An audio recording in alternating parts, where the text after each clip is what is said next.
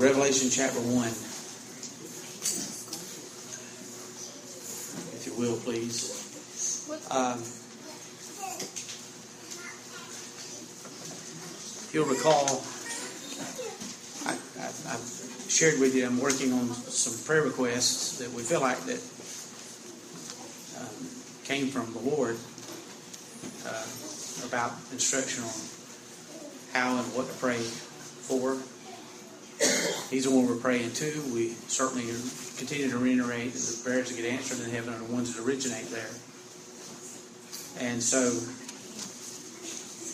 I'm still working on that because every time I get to the point where I think it's finished, I wind up having something to add. So I guess I've concluded probably this is a working document.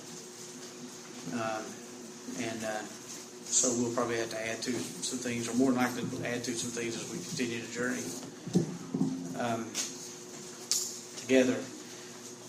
But just as a point of emphasis this morning, before we get into the scriptures, uh, just to note that several weeks ago it's been in Henry's journey and thinking about his mother and praying for her and terminal cancer and all the things that are going on with them right now the Lord directed his attention to Acts chapter 16, verse 14.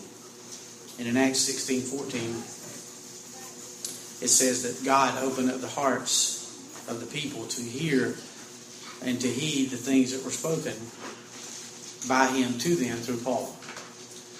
And that's been our prayer. That Lord, so God gave that verse to Henry, and he's been praying it, and we've been praying it with him. And the way we framed it is pray the Lord will open Henry's mother's heart to heed the things spoken by him to her through his eternal word. Acts 16 14. So we've been praying that. Now we can add to this morning uh, what Brother Eric just shared with us and how God has led him to pray for his family and the things that are going on in that situation. And uh, I'm so grateful to learn about that. He called me let me know that the Lord had put that on his heart, and at the appropriate time, he was going to share it with you. So, Lord willing, on the prayer request, we'll put that out. But just so you'll know from right now, that comes from 2 Samuel chapter 24, verse 14, where the Lord uh, gave David that opportunity. And David said, um, Let me just say, you do what's best and deal with me because your mercy will certainly exceed anything I'll get from man. And isn't that true? Uh, so uh, it's 2 Samuel chapter 24, verse 14. So that's valuable information to know how we can pray when we think of praying for uh, for Eric and, and the rest of his family, Susan and all the children. So thank you for Eric for sharing that with us, and thank you, church family, for your commitment to pray and and talk to the Lord. It wasn't. It wasn't. Um, I know it probably wasn't a minute went past uh, when I sent out the prayer request for my um, cousin's husband, and I get a message back from Phil saying we're praying, and that just uh, so encouraging, and appreciate that. And I know that not every, not every time can you send a message, but things go straight to people are going to pray, and we're so grateful for that. So let's continue to do that, and. Uh, and seek our, our God. Let's pray before we open as we open up the scriptures. Dear Heavenly Father, we come to you in the name of Jesus, and again we renew our request this morning that not to be informed but be transformed. This is the confidence we have in this book, because with the confidence that you've built in our building in our heart of the God, it informs us of. It it paints, portrays, um, and your trustworthiness and the power, everything comes from you. And the power of your word, so powerful that you could speak and everything that we see right now come to be. And uh, Lord, we know that faith comes by hearing and hearing by the word of God. And so we thank you for this book. We thank you for it came straight from you, from your heart.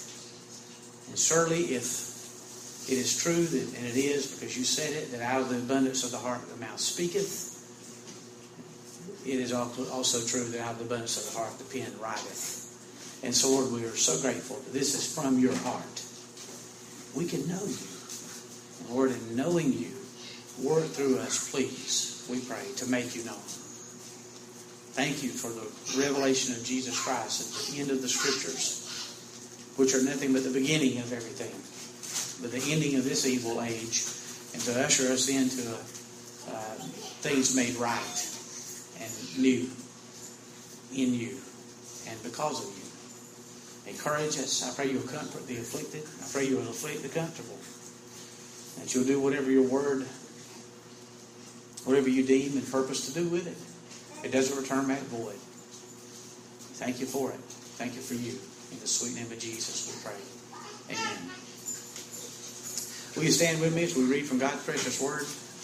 Here, we're going to back up just a little bit uh, where we started. We'll go to verse 4. Revelation chapter 1, verse 4. John to the seven churches which are in Asia. Grace to you and peace from him who is, and who was, and who is to come, and from the seven spirits who are from are, are before his throne, and from Jesus Christ, the faithful witness, the firstborn from the dead, and the ruler over the kingdoms of the earth. To him who loved us and washed us from our sins in his own blood and has made us kings and priests to his God and Father. To him be glory and dominion forever and ever. Amen. Behold, he is coming with clouds, and every eye will see him, even they who pierced him. And all the tribes of the earth will mourn because of him. Even so, amen. Verse 8 I am the Alpha and the Omega, the beginning and the end, says the Lord who is and who was and who is to come, the Almighty. I, John, both your brother and companion in the tribulation and kingdom and patience of Jesus Christ, was on the island that is called Patmos for the word of God and for the testimony of Jesus Christ. I was in the Spirit on the Lord's day, and I heard behind me a loud voice as of a trumpet saying, I am the Alpha the Omega, the first and the last. And what you see, write in a book and send it to the seven churches which are in Asia to Ephesus, to Smyrna, to Pergamos, to Thyatira, to Sardis, to Philadelphia, and to Laodicea. Then I turned to see the voice that spoke with me. And having turned, I saw seven golden lampstands. And in the midst of the seven golden lampstands, one like the Son of Man, clothed with a garment down to the feet and girded about the chest with a golden band.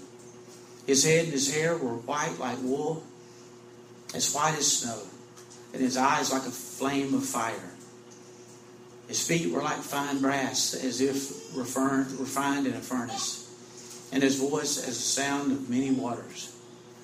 He had in his right hand seven stars, and out of his mouth went a sharp, two edged sword, and his countenance was like the sun shining in its strength. And when I saw him, I fell at his feet as dead. But he laid his right hand on me, saying to me, Do not be afraid. I am the first and the last. I am he who lives and was dead, and behold, I am alive forevermore. Amen. And I have the keys of Hades and of death. Write the things which you have seen, and the things which are, and the things which will take place after this. The mystery of the seven stars, which you saw in my right hand, and the seven golden lampstands.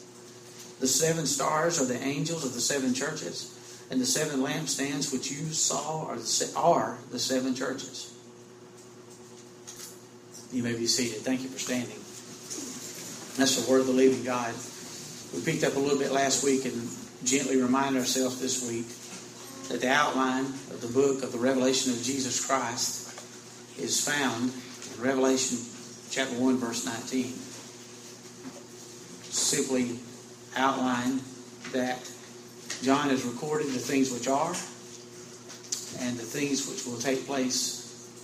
The things you've seen, which is chapter 1, a vision of Jesus in all his glory. Chapters 2 and 3, the things which are. And then chapters 4 through the end of the book, the things which will take place after this. Obviously, we're still in the section of the book where he writes down what he has seen. And he has seen Jesus in all of his glory, the kingdom of God. What they had a preview of seeing on the Mount of Transfiguration when he took three of them up and said, You will see the kingdom of God. Some of you will see it. In your lifetime, in your ministry, you will see the kingdom of God. He took them up on the Mount of Transfiguration, rolled back his flesh, and let them see him in all of his glory. John gets that vision now. And if I had to title something today, I feel like the many directions we could go with this, but this morning it would be then I turned, quote unquote. Then I turned, picking up from lifting that from verse 12. Then I turned. This one that spoke to him, beginning in verse 8, we've talked about it. We talked about it in verse 7 last week. The one whom they pierced. We talked about how that was prophesied in all the way back in the book of Zechariah. We talked about the controversy and the way that men have worked to try to change that thought that the one they pierced is actually God Himself by changing around some of the ways that verses and those verses are interpreted. We'll not get into that this morning, but in this effort to, to, to dethrone Jesus. And that's the greatest effort perpetrated by the enemy, is to dethrone Jesus Christ. Your eternity rises and falls based on what you believe about Jesus Christ. It is not Jesus Christ who saves.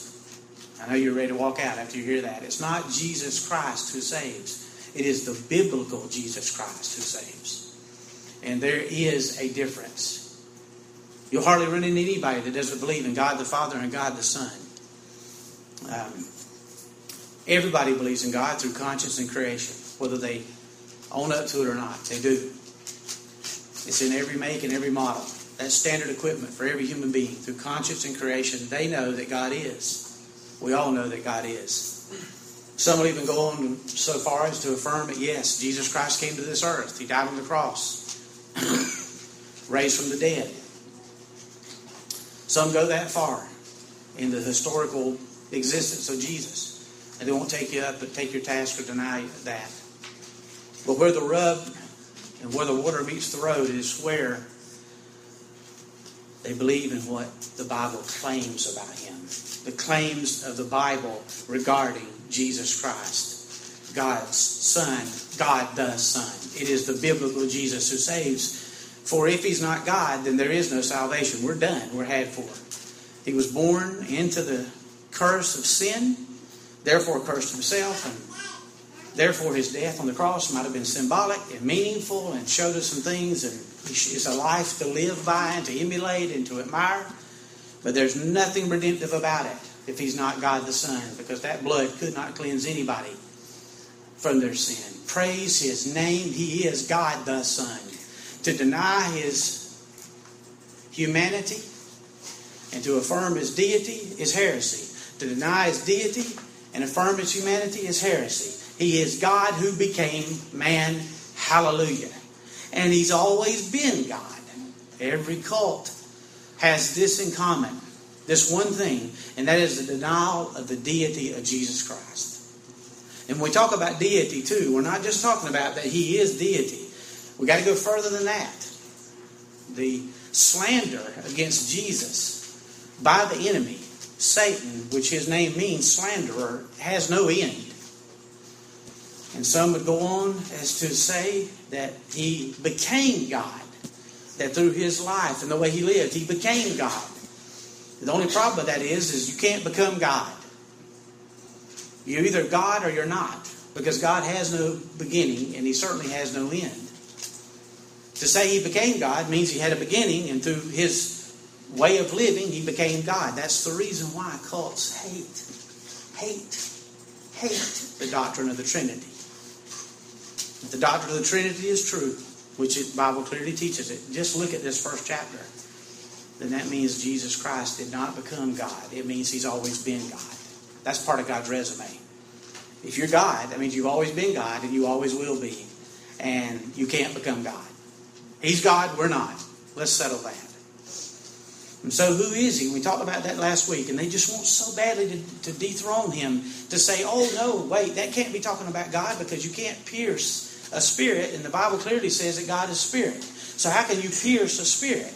You can pierce God if God becomes a man which is exactly what he did. Hallelujah. Hallelujah. Hallelujah. Then he says he's the Alpha and the Omega. You know this, that Alpha and the Omega, the first and last letters of the alphabet, of the Greek alphabet. First letter, last letter, and everything in between in an infinite number of combinations. It communicates knowledge and truth. And that's what it just symbolizes. God is omniscient. All knowledge is found in Him. He knows everything. He's omnipresent. And He's omnipowerful. He has no limits. He defines everything. Yet he's undefinable because he's infinite. He is the Alpha and the Omega. Everything in between and everything that can be known and everything that is known, it rests in him. He is the beginning and the end. He is the divine catalyst. We love him because he first loved us. No man seeks God, but God seeks man. The Bible says no one seeks God. No, not one. If God doesn't take the initiative, if God doesn't come and do what He did to order to reach and redeem repentant men and women and boys and girls, no one gets reached. We don't come into this world with an appetite for God. We don't come into this world with a bent toward God. We come into this world and we run as fast as we can with lightning speed away from Him. And what does He do? God humbles Himself. Can you imagine? God is humble. That's an attribute of God. That God's humble. God's humble and has no reason to be, and we're prideful and have no reason to be. And God humbles himself, comes a man, and goes after people who hate him, of which you, before you were saved, used to be one of them. That's a miracle. That's God centered gospel. And God centered gospel is the only gospel there is, and any other gospel is perverted. It's Him. It's Him. Praise His name. He caught up with you and He saw you and I. He's the Alpha, the Omega, the beginning, the end. He's divine catalyst. He will see it through, says the Lord. The one who was, who is, who was, and who is to come, the Almighty. There again, and Paul and I were talking about this the other day. Imagine thinking about the fact that God has no beginning and no end. You start thinking about that that God has no beginning. And then we just go, wait a minute now, that's off the scale. I can't even deal with that. That category is not a category. But even if it were, I can't categorize it. I can't do anything with that. Everything's got to have a beginning. Yes, everyone but God. He has no beginning. Why is it that we have a hard time trusting Him? He is, He was, and He's coming. He is the Almighty God. Praise His wonderful name. And this God who's speaking to us right here is God, comma, the Son. This is God the Son. This is Jesus Christ. If you have a mamby-pamby Jesus, if you have a mamby-pamby Jesus who's got up the lambs and he's walking along the seashore and all that stuff, those are wonderful thoughts, I can tell you this. But at the end of this book, we don't see a mamby-pamby Jesus. We see a Jesus who's come to put an end to all godless rule and authority and deliver us from this present evil age. Hallelujah! Amen?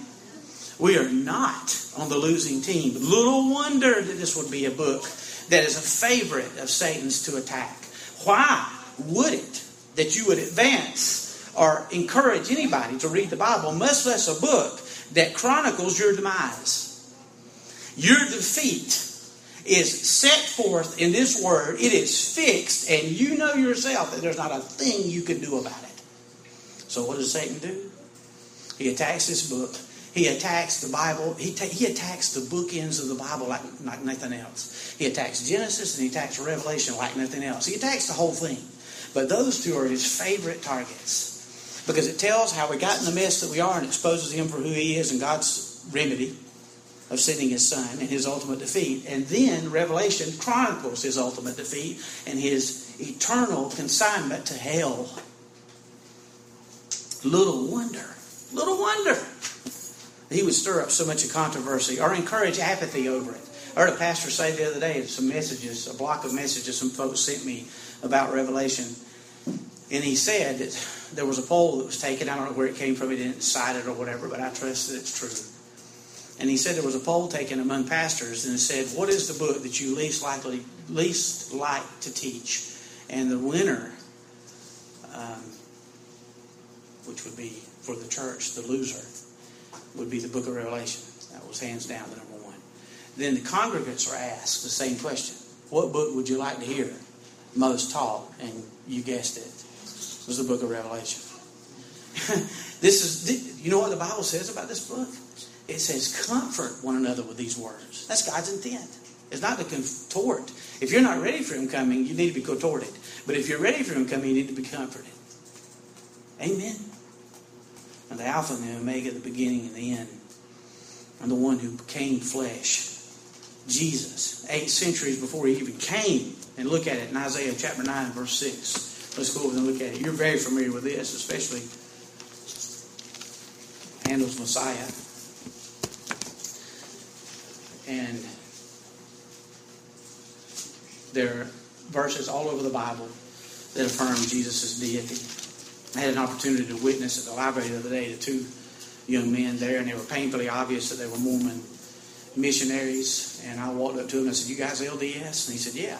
And we wound up in this um, discussion uh, there in the parking lot of the library. I felt so sorry for them. And I said, This Jesus who you blaspheme every day, I said, It's tragic. The tragedy, it's tragedy enough that your leadership is going to hell. I said, But the greatest tragedy is, is you're going to follow them there. And this Jesus that you deified, I mean, you de deified, you're going to stand in front of one day, and you're not going to come up with an excuse or a good reason why you did that, except your pride. And that will not hold up in court. And I said that lovingly. I didn't say that. I, I feel sorry for them. I really do. Blaspheme the Son like that. The Bible says blasphemy against the Holy Spirit will not be forgiven. Blasphemy against the Son will be forgiven, but blasphemy against the Holy Spirit not be forgiven. What does that mean? It means the biblical account of who Jesus is, if rejected, there's no hope for you. Because Jesus, the Holy Spirit wrote the Bible. So if you say what the Holy Spirit wrote about Jesus is a lie, you have no hope.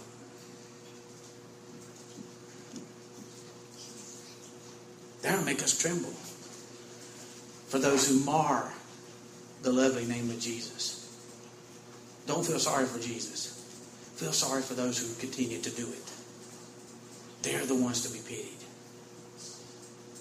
9 verse 6 For unto us a child is born, unto us a son is given. The government will be upon his shoulder, and his name will be called Wonderful Counselor. What? What? Mighty God, Everlasting Father, Prince of Peace, and of the increase of his government and peace, there will be no end. Hallelujah. Hallelujah. He is the mighty God. He is God. Look at verses 8, 11, and 17 in uh, Revelation chapter 1. He is a triune God. He is one in three persons. Holy, holy, holy is the Lord God Almighty.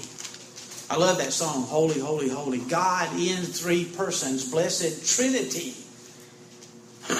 God the Father, God the Son, and God the Holy Spirit. Look at verses 8, 11, and 17. Verse 8 I am the Alpha and the Omega, the beginning and the end, says the Lord, who was, who is, and was, and who is to come, the Almighty. Look at verse 11. Saying, I am the Alpha and the Omega, the first and the last. What you see, write in a book and send it to the seven churches which are in Asia. And look at verse 17. And when he saw him, when I, when I saw him, I fell at his feet dead. But he laid his right hand on me, saying to me, Do not be afraid. I am the first and the last. I am he who lives and was dead, and behold, I'm alive forevermore. Amen. Seven resurrections are quoted in the scriptures, but what's common among all seven of them, except one, is they all went out and died again. Not so with Jesus. Poor Lazarus had to die twice. Not so with Jesus. Hallelujah. Hallelujah.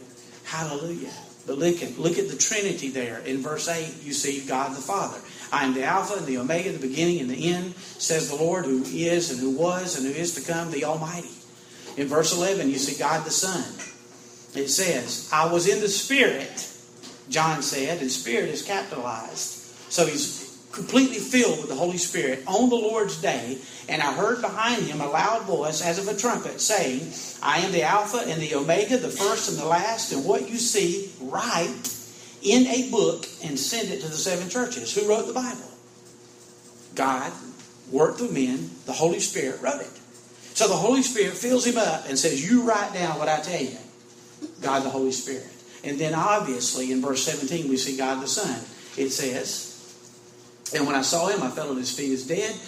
He laid his right hand on me, saying, Do not be afraid. I am the first and the last. I am he who lives and was dead, and behold, I am alive forevermore. Amen. Obviously, God the Son. So we have God the Father, God the Holy Spirit, God the Son. There was a time when God the Father and God the Holy Spirit turned their back on God the Son. You remember that Jesus, uh, of the seven sayings, he said from the, the cross, he said, My God, my God, why hast thou forsaken me? God the Father, God the Holy Spirit turned their back on God the Son for the first time ever. Why? I wrote in the margin of my Bible because that first appears in Psalm 22, 800 years before Jesus said it. And I wrote in the Bible, because of Lindsay Lewis's sin. That's why they turned their back on him. Everything that I'd ever done wrong, thought wrong, said wrong, or ever will, my wrong being and my wrongdoing was placed on him. And so was yours. So God the Holy Spirit, God the Father, turned their back on God the Son, and now we see them in agreement post resurrection, celebrating his his coming. We know because he was raised from the dead that God accepted the sacrifice, and now we know for sure it's accepted because he's coming again, and all three of them attest to that. Hallelujah. Hallelujah, hallelujah. Thank you, Jesus. Thank you for who you are. This is the Jesus we speak of. This is the Jesus we witness to. This is what it means, and this is critical because the closer we get to the Lord's coming, the better the enemy gets at deceiving others. The Bible says evil men and impostors will grow worse and worse, deceiving and being deceived. And the main target of their deception is to invalidate, um, to discredit the claims of the confessing church about the work, the witness, the identity, and the effectual power of God's redemptive work in and through His Son. Because remember, it is the biblical Jesus who saves. It is the biblical Jesus who saves. We need to be we didn't know who the biblical Jesus is, and this is our call. This is what we talked about a couple of weeks ago. He said, you know what? Make a straight path. Prepare for his coming by making a straight path. Declare him and live him so that there's no vagueness or ambiguity. There's no clouds. There's no doubt It's crystal clear about who we are and why we are who we are and who we believe in and who made us for who we are. And why he did it and why we stood in need of it and why everybody else stands in need of it as well. God's redemptive son through his son. I mean God's redemptive work through his son. I, John, both your brother and companion in the tribulation and the kingdom, patience of Jesus Christ was on the island that is called Patmos. You remember we talked about that before? It's a small penal island in the Aegean Sea, right off the coast of what is modern day Turkey. He was there for the Word of God and the testimony of Jesus Christ. Here we go again. It's the biblical Jesus who saves, the Word of God, and then what Jesus said about Himself. This is what the Word says about me, and when He came, this is what I say to test to attest to that Word. Indeed, action, and truth. And those two, not only was he there for the Word of God and the testimony of Jesus Christ, because he was there because of the Word of God and the testimony of Jesus Christ. Why he wound up there. He was on the island because of the preaching of the gospel. We're headed that way. We're there now in other cultures all over the world. Those who say, you know, we're not going to compromise on who Jesus is, we're not going to compromise on his claims we embrace those claims because it is belief in those claims that has redeemed us. We don't give on those. We're not going to negotiate. We're not going to cut a deal. We're not going to compromise. He is who He is. He did what He said He was going to do, and I've been redeemed forevermore because of it. And if you're not redeemed, judgment awaits. It's this Jesus that we witness to. It says, make a straight path. I remember, and I, you guys have told this, I've told this before to you, but we were working with a guy who's going to um, uh, plant a church at Rutgers University up in New Jersey. There are hardly no very very weak witness of evangelical strong evangelical churches up there. And at the time, the denomination we were in was funding a project to put churches and plant churches where there's scarcely little. And this guy who was on our staff was going to be a part of that, and I was mentoring him at the time. And we used to meet every Thursday morning. We had a wonderful, wonderful time, wonderful relationship. He came in there one day and he said, I'm disturbed about something. I said, What? He said, They're asking us to give out this. And I looked on it and it was a picture of a, a rock star on the front cover. And he said, We're going to use this to reach out and connect and all this other stuff. And I said, Kevin, here's the truth of the matter. I said, You're going on that campus and you're going to witness to people and you're going to share the gospel to people who are already confused already. This picture will do nothing but add to their confusion. You need to go to that campus and be crystal clear about who you are and the Savior that you've been changed by and represent. You're His ambassador, and you don't need some prominent foul mouthed rock star to help you. If there's ever been a time that we need to be clear, it's now. People are confused, and we have added to their confusion, I'm afraid, in the church culture in America. They're walking around confused. When you're walking in darkness, one direction looks just as good as the other. And when you have light, we have a responsibility and a privilege and an opportunity to shed light on subjects, to calibrate our thinking with biblical truth, whether it's received well or received at all or not, is none of our concern. But we should be clear about who we are, who we worship, where we came from, and where we're headed, and where the unrepentant are going to head. So he was there because of the Word of God and the testimony of Jesus, and he was there for the Word of God and the testimony of Jesus. I just want to say this to you. I wonder how many songs go unwritten.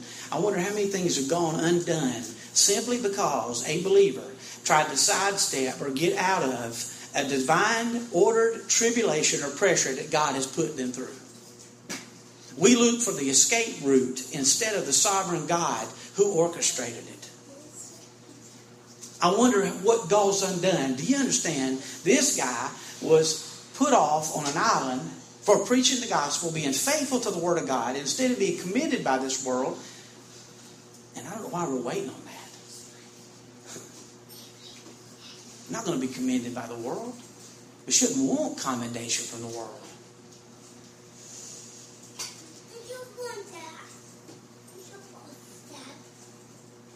Many believers have enough of the world. They have enough of Jesus to be miserable in the world, and they have enough of the world to be miserable in Jesus.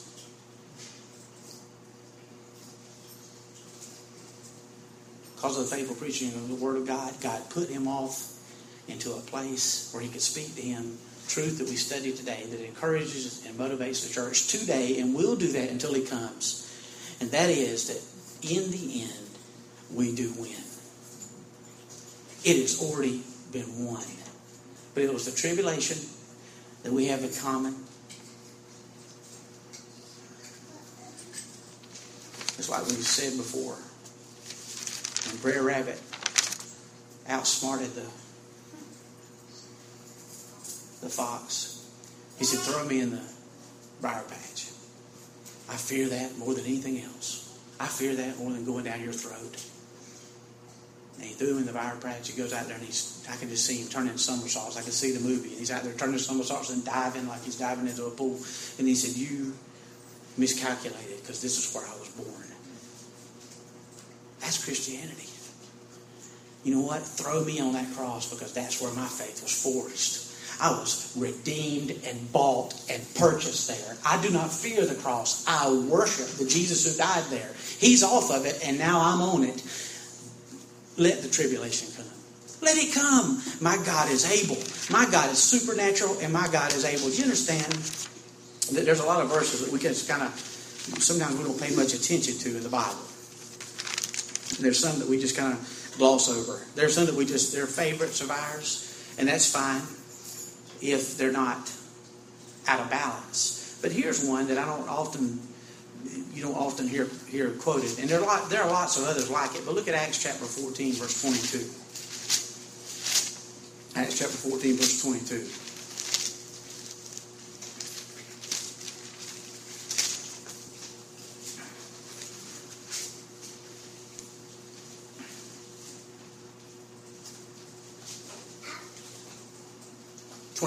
And when they had preached the gospel that, to that city, it made many disciples. They turned, they returned to Lystra, Iconium, and Antioch, strengthening the souls of the disciples, exhorting them to continue in the faith, and saying, If you'll just follow Jesus, everything will turn out right. The pig will never die. And your business will grow and thrive. You will be rich. You'll drive any car you claim that you ought to have.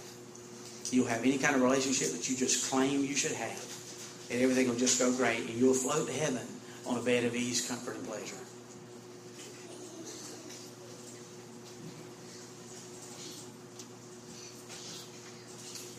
Exhorting them to continue the faith, saying, We must, through many tribulations, enter the kingdom of God. We know enough of the Bible to know that we don't enter into the kingdom of God because of tribulation. We enter the kingdom of God because of Jesus. But following him is going to mean what that meant for him difficulty, rejection, tribulation, distress, trouble, and rejection from a world that hates him to this day and will hate him until this age is brought to a close by him. But that tribulation and that setting burst the revelation of Jesus Christ.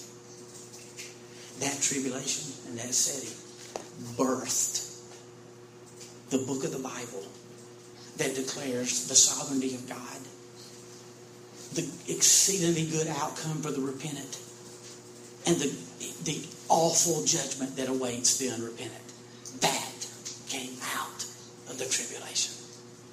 That came out of the faithful preaching of the gospel. That came out of not being favored by men, but by rejected and hated by men. this book comes forth. Little wonder God would pick on John to write it. Because the Gospel of John, as you know, the theme of the Gospel of John is the deity of Jesus Christ. All the Gospels have a different theme. His task by the Holy Spirit was to write about Jesus and say, Here he is. He is God Himself. So why wouldn't it make sense? Doesn't it make sense that that same apostle who wrote about the deity of Christ would come here at the end and write about the deity of Christ? It reminds me of what happened, and you've heard us tell the story of Helen Lemmel. Helen Lemmel. And you know this, and many of you, when you sing, you hear him sung, it's a great blessing. I've got a book at the house, and it's got, some of you might have this book, it's similar, but it's a chronicle of famous hymns and some not so famous, and everything in between, and how they came to be. How did this hymn come about? What's the background? What's the story that came out of this? Helen Lemmel was blinded.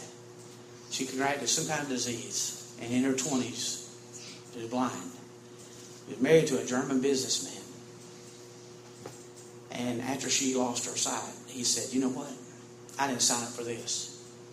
We were you had sight when we were married and you don't have it now, and I'm not interested in hanging around with a woman who can't see. She was made a eunuch by a man. He made her a eunuch. Some eunuchs are made by made eunuchs by men. And they ripped apart two people that become one in marriage. And she was made a eunuch. And so now, as a eunuch, she served the Lord and she lived in abject poverty and died in abject poverty in a public housing unit in San Francisco. And among the things they found in her findings was this song. And the chorus goes Turn your eyes upon Jesus. Look full in his wonderful face. And the things of earth will grow strangely dim in the light of his glory and grace. I don't believe that God could give that to a person who probably could physically see. I think it was best given to a person who could see. Not physically, but could see. Because you know this, in the world, seeing is believing. But in Christianity, believing is seeing. This woman saw something that I'm afraid we're blind to sometimes. She saw the glory of the risen Christ, and that's what he saw right here. She, she saw a trustworthy God. She saw a God that wasn't to be resented because of her rejection and the blindness and all of that, but a God who was to be trusted because of it. She saw a God that knew that after she lost her sight, the next thing that she would see would be the face of the one who redeemed her by his blood. That is Christianity. That's where John was. And that might be, dear one, where you are. And here's what I would encourage you to do. Look at verse 12. Let's read on. Now, let's just, just grab the whole thing. I, John, both your brother and companion in the tribulation and kingdom and patience of Jesus Christ, was on the island that is called Patmos for the Word of God and the testimony of Jesus Christ. This is the place that God intended to give it to him. This is the position God designed and intended to give it to him. I was in the Spirit on the Lord's day. Curiously, if God shows up to give somebody something like this, something that had never been given before, information. Now, some of it had been given and we've told of in Daniel and Isaiah. You remember, 70% of this book are allusions to the Old Testament. Remember us talking about that when we first started. But this detailed information about the coming king and the circumstances that lead up to it will surround his coming and it will hurl us into eternity. This book this book given to this man in this setting, you would think that when Jesus appeared to him to tell him in the Holy Spirit to write it down, he'd have stood in front of him. If I got something to say to you, Phil, I don't normally get behind you to say it. I said, Phil, let's talk this over. And we get I'm not going to get behind you and wait for you to turn around. For you, for you, I want to address you directly, especially if I'm royalty. I mean, this is royalty. this is this is the king of everything. and yet he hears the voice from behind. and look what it says. It was as of a trumpet, saying, I am the Alpha and the Omega, the first and the last. What you see, write in the book and send it to the seven churches which are in Asia. To Ephesus, to Smyrna, to Pergamos, to Thyatira, to Sardis, to, to Philadelphia, and to Laodicea. And look what he says. And this is the title of the message we finally got here. Then I turned. Dear ones, if there's ever a time that that needs to be said of us, then I going to turn to him. Who are you looking to today? Who are you trusting? Who are you and I trusting? We're, you know what? We made a mistake. The black church made a big mistake. They stood for the right things. Let's, you know, black people should have the right to vote. Everybody should be treated equally under law. Absolutely. Those are right things. We shouldn't have one water fountain, not two. But when you get to the place from your pulpit that you advocate relying on the government rather than the God who ordained it, you're in trouble. And the evangelicals have made the same mistake over time. And we've started relying in politicians and political change and political processes and political movements and political ideology. And now even the Constitution is not going to protect us. And I believe that God did that by design. So we would finally get to the point where we say, you know what, God, we're going to trust you to protect us. We need only you. That census, the reason he got in trouble about the census, Eric, that you brought up this morning, is because he began to trust in his military might and his military power, and God knew that if he left that undone, he's got a king he cannot use because he's trusting in somebody other than him. Who are we turning to? I call from the scriptures to say, let's turn to the Lord. Let's trust the Lord. The Bible says the victory, the horse is made ready for battle, but victory rests with the Lord. This is what we need to do. Then I turned, fill in the blank. Then I turned, fill in the blank. Who are you turning to right now? Is it a hope for change in the future? Turn away from it. What if the circumstance never does change? What if God says, this is the way it's going to be until you get to glory? We got to get to the point where we're good with that because we realize, you know what? In the middle of an unchangeable circumstance, He reigns. I've got to know Him here on this island. in this place designed by Him, I got to know Him in a place I wouldn't have otherwise got to know Him. And I go to church and tell everybody I want to be like Jesus. And then when He starts making me like Jesus, I resent the way He's doing it. There's nothing but good for you. There's nothing good coming from this book for the repentant. I don't see a thing bad about it. I don't see anything but celebration and trustworthiness and future glory. Who are we turning to? Who are we turning to? Look at your wallet. Who are you turning to?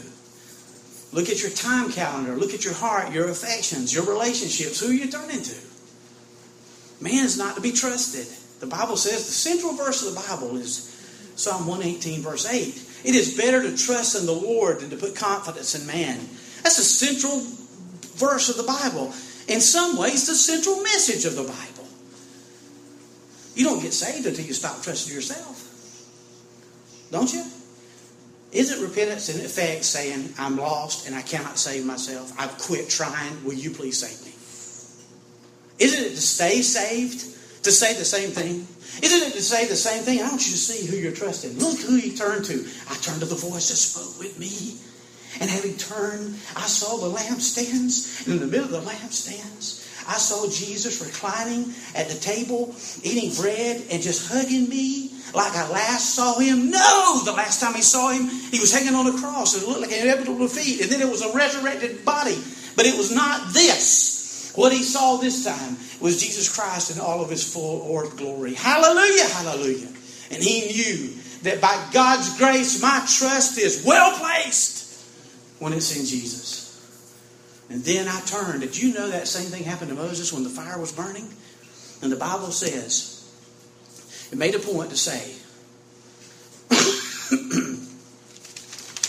you know the account in Exodus chapter 3. But it made a point to say that Moses is minding his own business, tending sheep, thinking he's going to do this the rest of his life. And he, the fire, the burn bush is burning. And the Bible says, he said this out loud, Then I turned aside, just like he had to turn aside. Then I turned. Now, look at this. We can, we can go into all of this. He's in his priestly garments. He's clothed with a garment down to the feet, and he's girded about the chest with a golden band. Did you know that when the priest was dressed like that, and his uh, uh, his uh, garment was girded, it means that he was at work. What work is he doing right now? Well, he's already done the work to save and reach and redeem us. Hallelujah. What is he doing right now? He's at the Father's right hand. He ever lives to make intercession for us. And the intercessory priestly relationship he has with us is the work of sanctification, whereby he's promised that he is going to conform me into the image of his Son.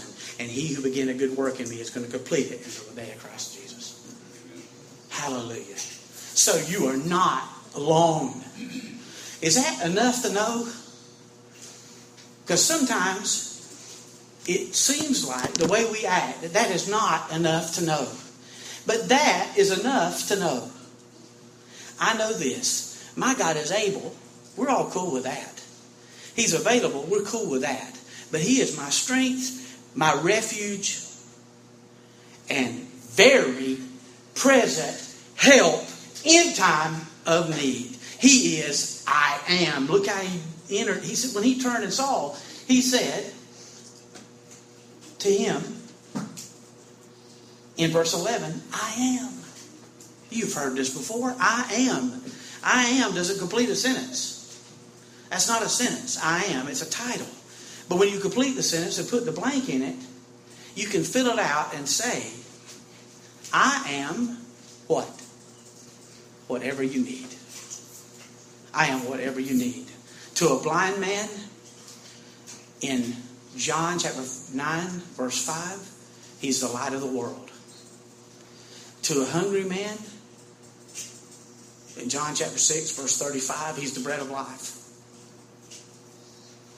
When he's ministering to a dead man's family, and Lazarus is dead, and he stands before his two grieving sisters, he is the resurrection and the life. When he's talking to a bunch of confused people who say, You know what? You know where I'm going, and I'm coming to get you. And, he's, and Thomas says, I don't understand what you mean by that. And somebody who's lost their way, or maybe is nervous about the future because he's hearing these things like, I'm here around and I'm fixing to leave, and, I'm, and you're going through all those things. To that group of people, just like to you, he is the way, the truth, and the life. To somebody who's striving to live a righteous life and just can't seem to come to victory. To someone who has got besetting sin in their life and they just can't seem to get up beyond it. And the devil has convinced us that this is the way it's going to be. This is your bent. This is just the way it is. It's just you can't get beyond. There's just some things that are too much for God. Give up on it. Forget about it. To you, He is the true vine. And by faith, when we abide in Him, whatever by ism is, is a wasm. And I don't have to live that way anymore. I can be free because I've been made free. To the one who's looking around, trying to find a way in, and trying to find the hatch that opens the door to life and a life of that's not confusing anymore and dark and hopeless. He's the door. He's the door. John chapter 10. And to you who need to be picked up and nurtured and cared for, as you're discouraged and doubtful and fearful. To you who have been pillaged by this sorry world and its false claims, and maybe have bought into some of them and have been affected deeply and affected others by your subscribing to the lies of the enemy. He is the good shepherd. In John chapter 10, verses 11 14. Then what does the good shepherd do? I am the good shepherd, and the good shepherd gives his life for the sheep.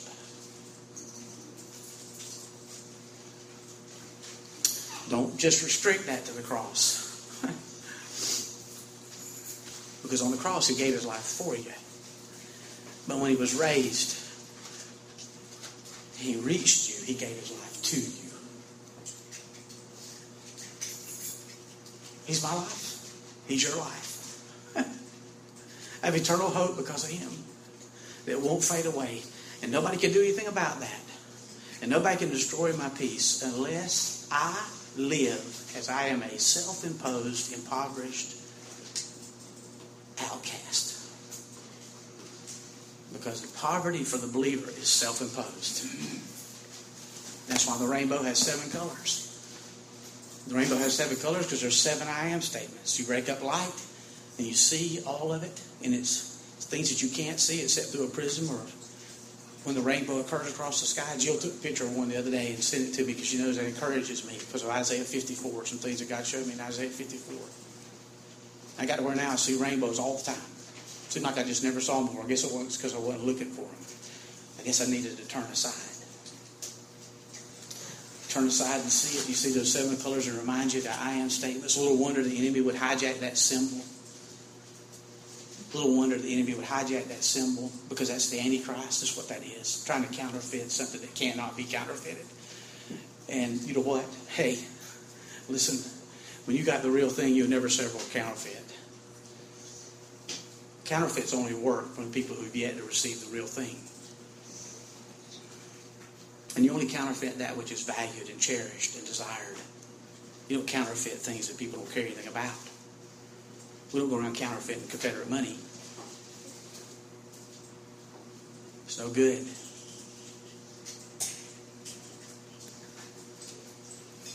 Turn aside. Turn aside. Ask God to give. Ask God in a practical sense. He's already done it positionally. But ask God in a practical sense.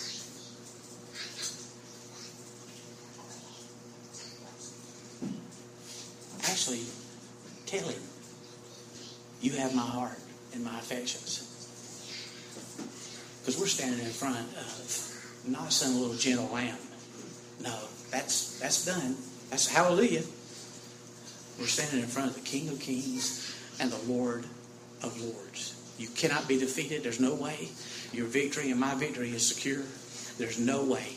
There's no way. It's a settled, it's a fixed thing. And we need to turn aside. And we need to turn aside to the I am, the one who is whatever I need. And I want you to know when you turn aside to Him, you know, we talk about this and it's really true. Even though I don't want to ask, I hope familiarity doesn't breed contempt. We'll say things like, you know what, you're either in a trial, coming out of one, or going into one. There's a lot of truth in that. And some of them seem to stay a lot longer than you'd like. But it is at those places that God's greatest work is done. It really is true. And it's those places where this vision is most appreciated. It's at those places when we look at Him and go, you know what, I'm just desperate enough to, you know. I, I, it, it's those places where we get to the point where we start resting in Him. And you know what He starts doing? He starts exposing things that we didn't see before, like who we are relying upon. How much trust am I putting in my whatever? How much is it? And and uh, sometimes it might be that those things have to be removed, not because God's stingy. He just loves you too much to walk in deceit and live in deceit. In that place of tribulation, John got the revelation of Jesus Christ that encourages us today. I hope it encourages you today. And I think the question is, who are we turning aside to? Let's turn aside.